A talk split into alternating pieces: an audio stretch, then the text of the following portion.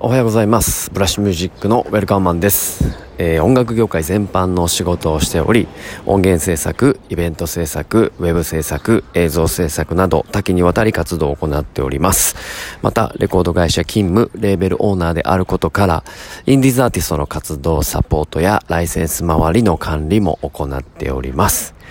えー、日本人初のグラミー賞主要4部門にノミネート、そして受賞されるプロジェクトメンバーであることを夢見ながら、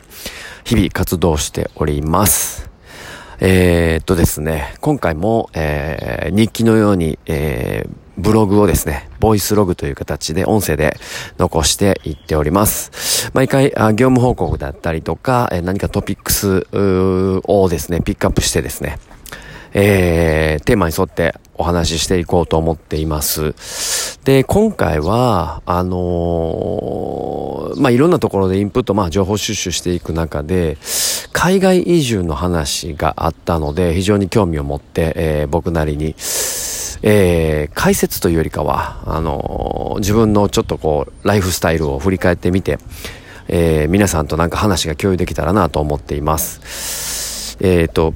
逆に皆さんはどうですか？今まで海外移住を考えたことあるでしょうか？はい。まあ、今となっては当たり前というか、えっ、ー、と、まあコロナの影響は置いておいたとしても、人生設計をしていく中で、まあ海外で住むっていうことって、割とね、珍しくないことだと思います。で、僕も人生のきっかけで、えー、っとですね、えー、本気で考えたことが2回あります。えー、っと、今の奥さんと結婚するまで長い間お付き合いしてたんですけど、まず1回目は20代前半の時に、えー、まずはちょっと放浪の旅に出ようと思っていてて、ただフックとしてね、右も左もわからないので、えー、情報を得るために、えー、なんかこう、外国の方がいっぱいいる場所に行ってみたりだとか、あとはなんかちょっとした英会話に行ってみるだとか、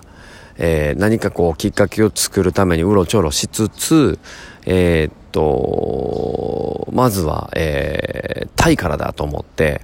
あの、放浪の旅に出ようと思ったんですが、えー、っと、結果ね、えっと、いろいろあって、無理になったんですね。で、2回目に、えー、っと、本気で考えたんですけど、これは、えー、っと、自分が音楽活動をやっていくときに、えー、っと、アーティストとしてやっていくべきなのか、それともエンジニア、僕は音をいじったり、あの、レコーディングしたりするのが好きやった時期があったので、まあ本をひたすら読みながらトライアンドエラーで実践やっていたんですけど、まあ、夢、グラミー賞取りたいっていう夢がね、昔からちょろちょろっと頭の中にはあったので、えっと、評価されようと思うと、ここでやっててももう仕方ないな、海外に行かないとっていうのは、まあ勉強すれば分かってくる話で、一度考えましたね。海外のエンジニアとして、えー、まあ、いわゆるアレンジャーとして、どこか修行に出ていく。で、まあ、きっかけ、大きいきっかけがあるわけじゃないんですけど、えっ、と、つてつてをたどって何とか行ってやろうかと。えー、思っていた時期がありました。まあこれもタイミング的に結局難しくて、まあどっちも僕の勇気が足りなかったっていうことなんですけど、結果的には、えー、断念しました。で、僕がやりたいことっていうよりかは、割と僕、消去法で、や、あれやってみよう。あ、これできなかったね。じゃあこれないわって言って、割と消去法で僕の場合は物事判断してるなと思うた、思ってるんですね。これ、これは自分にとってもデメリットだなと思ってるとこだと思います。えー、そういう意味で、えー、っと、まとめると、えー、っと、海外移住を、え、すること自体に、まあ、え、きっかけが自分で探してたんですが、思うようなきっかけがない。これはもう自分のせいです。っていうのと、えっと、海外移住、に移住するモチベーションとか勇気が自分はあまりなかった。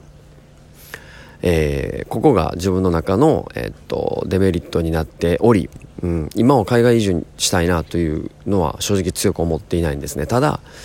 えー、っと、タイミングが来れば、経済的な問題とか、お仕事の問題とかがあれば、えー、っと、家族と一緒にね、海外移住はもう十分あり得るんだけど、今の仕事のスタイルを貫いて、えー、っと、まずは成功していくことの方が優先順位高いよねっていうふうには考え方は至りました。皆さんどうですかね海外移住のきっかけ。なんかもね考えてもらえたらと思います僕はそういう意味では若い時にえー、っと消去法をして、えー、自分には向いていないなと、うん、思いましたねで今はこうそのきっかけをもとに、えー、じゃあ海外で勝負するっていうことよりかは胃の中の蛙だけとまずはローカルなところ地域でですね、えー、自分のやっている音楽ビジネスが成功するとかアーティストとして成功する。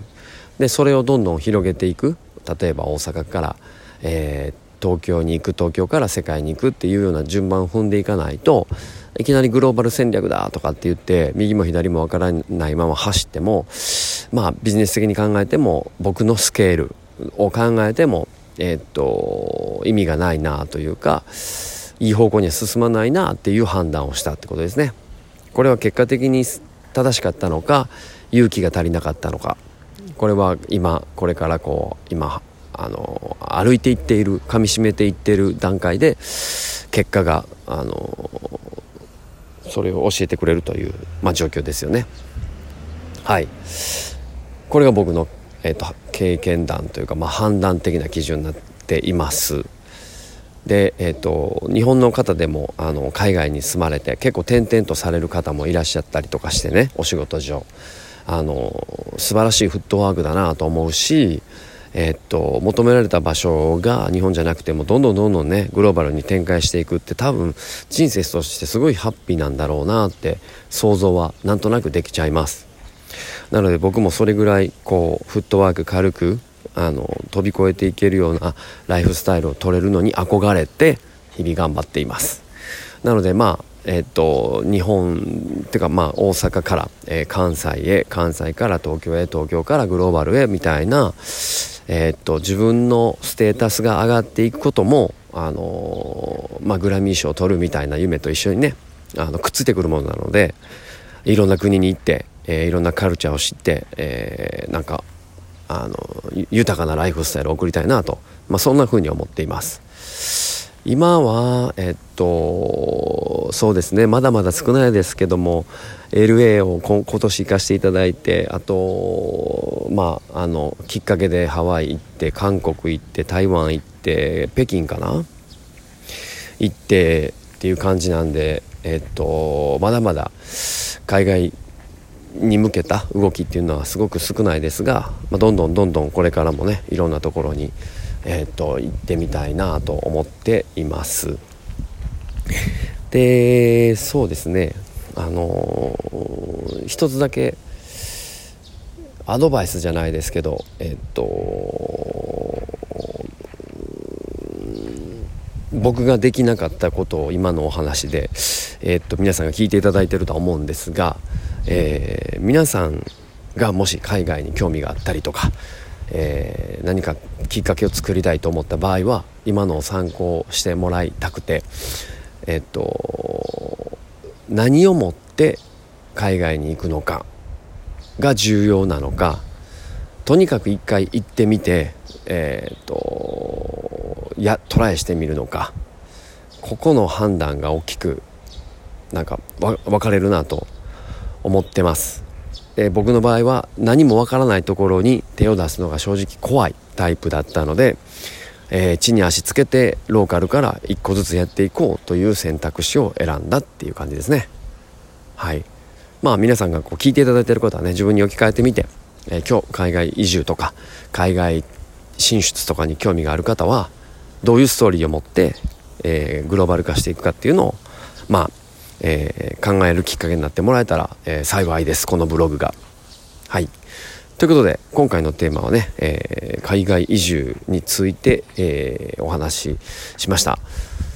えーと、僕のですねこのポッドキャストはですねミュージックビジネスセッションという音楽ビジネスえー、最新音楽ニュースをですね、えー、解説しているポッドキャストとあとはロードトゥグラミーということで、えー、グラミー賞受賞アーティストもしくは2021年にグラミー賞を受賞するんじゃないかっていう最新楽曲なんかを、えー、紹介しておりますのでそちらもぜひチェックしてください。そして YouTube のチャンネル登録とか、えー、拡散、えー、フォローいいねコメントお待ちしております。今日も、えー、一日、えー、週末はね晴れるみたいなんで、えー、週末に向けて頑張っていきましょう。ブラッシュミュージックのウェルカムマンでした。